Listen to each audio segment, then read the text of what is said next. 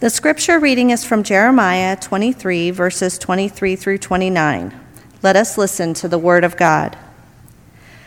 Am I a God nearby, says the Lord, and not a God far off? Who can hide in secret places so that I cannot see them, says the Lord? Do I not fill heaven and earth, says the Lord? I have heard what the prophets have said, who prophesy lies in my name, saying, I have dreamed, I have dreamed. How long? Will the hearts of the prophets ever turn back? Those who prophesy lies and who prophesy the deceit of their own heart. They plan to make my people forget my name by their dreams, and they tell one another, just as their ancestors forgot my name for Baal. Let the prophet who has a dream tell the dream, but let the one who has my word speak my word faithfully. What has straw in common with wheat, says the Lord? Is not my word like fire, says the Lord? And like a hammer that breaks a rock in pieces? This is the word of the Lord. Thanks be to God.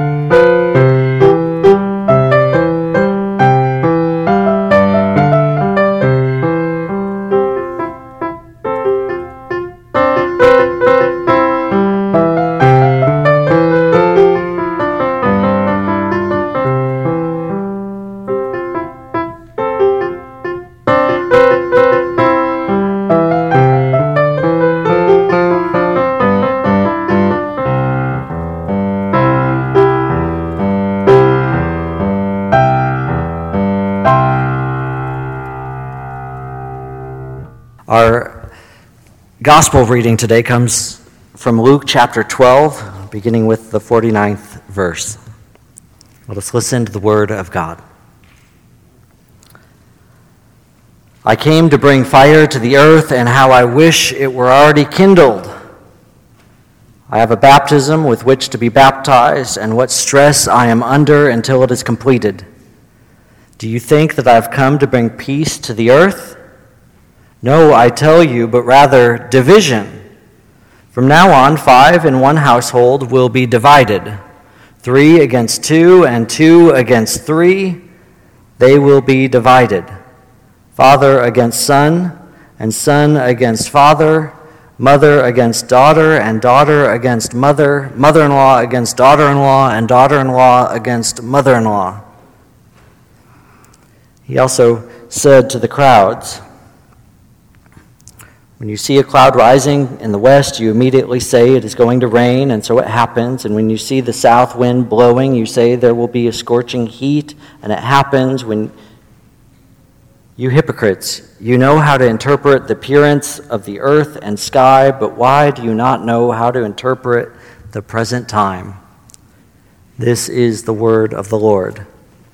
Thanks be to God. In light of today's gospel reading, I think it only implies we do one thing that we play the Feud. Da na na, na na na. You know, da na na, na na na. Da da na na na, na na na. So today's families are the Cav- Calvin family and the Knox family. We asked 100 Presbyterians the following question. Top five answers are on the board. Who does Jesus bring peace to? The Gentiles. Gentiles, Romans, that's number four. Knox family? Disciples? Disciples, hey, hey, that's number two. And the Knox family has decided to play. We have three answers left on the board. We asked 100 Presbyterians, who does Jesus bring peace to? Democrats? Uh, nope. Uh, okay, okay, okay. Let, you're up next. Who does Jesus bring peace to? Everyone, everyone. That's right, everyone is the number one answer. Now, you still have one chance. Last two answers are on the board. Otherwise, the Calvin family is waiting for the steal. Americans? Uh, who said that? now it's up to the Calvin family. Who does Jesus bring peace to? Nobody. Nobody. Hey, we're Calvins and we believe humanity's totally depraved. Okay, nobody for the steal. Whoa, it's number five. Now, Family Feud is a fun show. And for the few folks still wondering what the third answer on the board is, I decided that 100 Presbyterians would say either children or Jesus. Because in children's time, the answer is always Jesus. Now, the show isn't factual, it's just based on 100 random people's answers, right? It might be a fun game show, but real family feuds are nothing to laugh at. And our gospel lesson actually says that Jesus hasn't come to bring peace, but division. Family divided against the other, child against parent, parent against child. And not only that, but Jesus also says he's come to bring fire to the earth. Now, this is where many of us might be a little confused. For anyone who knows Scripture or the words to Handel's Messiah, for unto us a child is born, and his name shall be called Wonderful Counselor, Mighty God, Everlasting Father, and Prince of Peace. But today, Jesus burst the bubble we have of God's kingdom. He's not here to bring peace, but he's here to bring division. He's not here to bring sunshine and rainbows, but fire. Now, I don't know about you, but that's not the kind of message I need right now. One scholar says it's this it says it this way, Heartburn Jesus isn't a country song, but it might be the title of this week's sermon. Seems like that's how we live this, these days a little bit of heartburn. The Axios, two American index tracks areas of division and unity in the nation. The index now shows that more Americans than before take into consideration politics before moving to another state. More than half of those considering a move to a new state report that the new state's politics and cultural ideologies influence their decision. Many of both Democrats and Republicans say that they have considered moving to a state that better reflects their personal politics. Divisions of Congress are mirrored in America's circle of friends. About 60% of both Republican and Democrats uh, report having few, if any, friends from different political parties. NBC analysts remarked the numbers suggest that there is no quick cure all for the political discord in Washington. Divides are sharp and real, and to some extent, bubbling up from the electorate. And we know that our world isn't just divided politically these days, it's divided generationally, religiously, financially. It's the very world we live in. And I wish it were different, but it's not. So when we come to church, most of us hope to escape this reality, don't we? Yet today we discover Jesus not only gives those back then a reality check, there's no escaping today. to a peace filled bliss. His message is actually surprisingly relevant for us too, a people who are steeped in division. Now, did Jesus bring division? Was that his mission? Did he intentionally want to set families against themselves? If we notice what is happening in our gospel, we discover his very purpose is to bring about the kingdom of God. Jesus is on his way to Jerusalem. He's hyper focused on this mission. He's healing people. He's discipling folks. He's sharing the good news of the kingdom of God, and he's ushering in God's kingdom. He discovers that most folks around him aren't ready for it. They can't handle it. His disciples have lots of questions. Religious leaders are conflicted and push against it any way they can. Some don't understand it, while others are completely enamored. So even though Jesus brings about God's kingdom to a world who desperately needs it, God's cre- kingdom is creating a shift and it's causing difficult growing pains. And he's in the midst of it. One pastor says it this way It is not Jesus' purpose to set children against their parents or parents against their children, but to recall that this sort of rupture can be the result of the changes engendered by Christ's work. Jesus isn't actually setting out to bring division, but as he ushers in this kingdom of God, he's simply witnessing that folks can't handle the change that it brings. So while Jesus is ushering in the kingdom of God, which brings a change that sparks division, that change, he also says, can spark something else fire. Did you catch the wordplay? The change that sparks something else? Pretty good there, huh? for the three people, right? Fire actually serves as a great metaphor for God's kingdom coming because major change can bring both destruction as well as purification, just like fire. Both Jesus and Jeremiah use fire as, an exa- as a symbol for purifying the world, for ending an old system and beginning a new way. Dr. Jay Bansal had a similar experience with an actual fire in a past wildfire season in California in 2017. He recalls that it all started when a neighbor banged on their door and yelled that the neighborhood was on fire. He and his wife and two children at 1:16 in the morning jumped in the car and fled with no time to pack anything.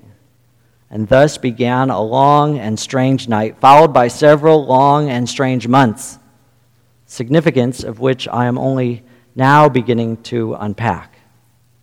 Watching the progress of the fire on the news, he assumed that both their home and his medical office had been destroyed. And it took more than three weeks to be able to enter the area again. Dr. Bansal says a few weeks later, when the New York Times reported on the progress of the racing inferno, we learned that our house had likely burned down completely around 1:30 to 1:45 that first night. Just minutes after we received that knock on our door from a mysterious stranger, the knock that potentially saved our lives, we also learned later that it was fortunate we had turned left rather than right after driving out of our cul de sac. Had we turned right, we might have run into the rapidly racing wall of flames that was approaching from many sides. And the fire was an incredible gift. It is humbling and mind boggling to think of all that we received that night the gift of life. A stranger had miraculously wandered amid the heat of raging flames into an isolated cul de sac that was easy to miss because it had a different elevation from the main street. We have since found out that none of our neighbors in the cul de sac were home that weekend, and we have not been able to identify our good Samaritan. Because of the speed of the fire, the city had not yet issued an evacuation order. Sounding like a prophet, Dr. Bansal says this Fire is a powerful and destructive force, as well as potentially purifying and healing force in just about all spiritual traditions. It is up to each person whether to treat fire's destruction as a tragic loss or as an opportunity for transformation and healing. In the fire's aftermath, I saw up close examples of both. people mourning and nearly broken apart by the loss of their material possessions, and people humbled and broken open by the opportunity to purify and lighten. For me, it has become a source of positive energy and transformation. I am grateful to be alive and healthy. I'm grateful for the generous, selfless spirit of a stranger. And I am grateful for the opportunity for a new life, to clear the rubble, to let go and purify all the things and all the ways of being, and seeing that in the end, do not serve me or others. Now, as much as we struggle these days, as much as we yearn to escape our present reality, especially when we come to church, Jesus tells us not to be surprised by conflict and the fiery truth. The story helps to remind us that God's kingdom can turn disaster into something that's life giving.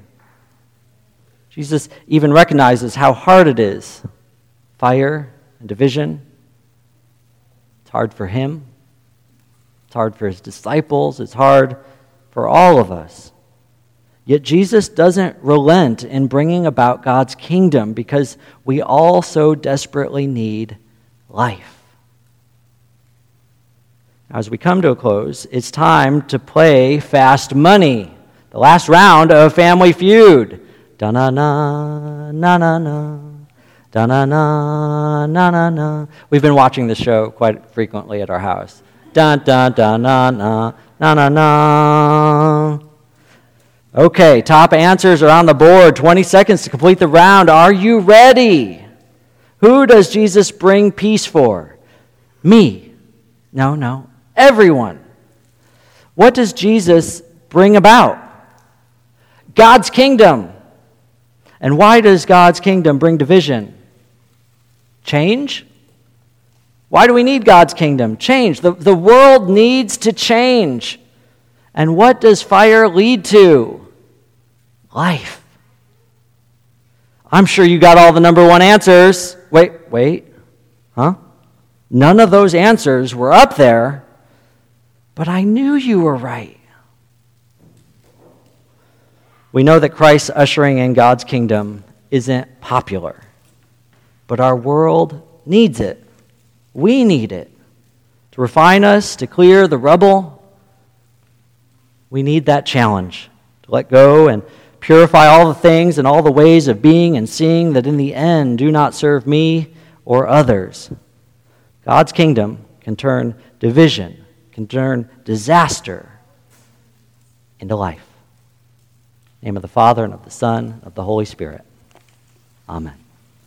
If you found this podcast inspirational and would like to support the First Love Ministry programs at First Presbyterian Church, please send any contributions to First Presbyterian Church at 870 West College, Jacksonville, Illinois. Our zip code is 62650. Our phone is 217 245 4189. You can contact our secretary there between the hours of 9 a.m. and 4 p.m., Monday through Friday. Our email is office at firstpresjax.org. That's office at F I R S T P R E S J A X dot O R G. Masks are now optional anywhere in the church. Our in person church services start at 10 a.m. on Sunday. Access to our online church service starts at 9:55 a.m. You can listen to these live services on our Facebook page, which is www.facebook.com slash first F-I-R-S-T P R E S Jax. You can join our Facebook group called First Presbyterians with a Purpose. We have a choir that meets from 7 to 8 p.m. every Thursday night, and we welcome all who are willing to sing. We look forward to hearing from you, either by email, mail or phone. God bless, and may you have a peaceful and safe year.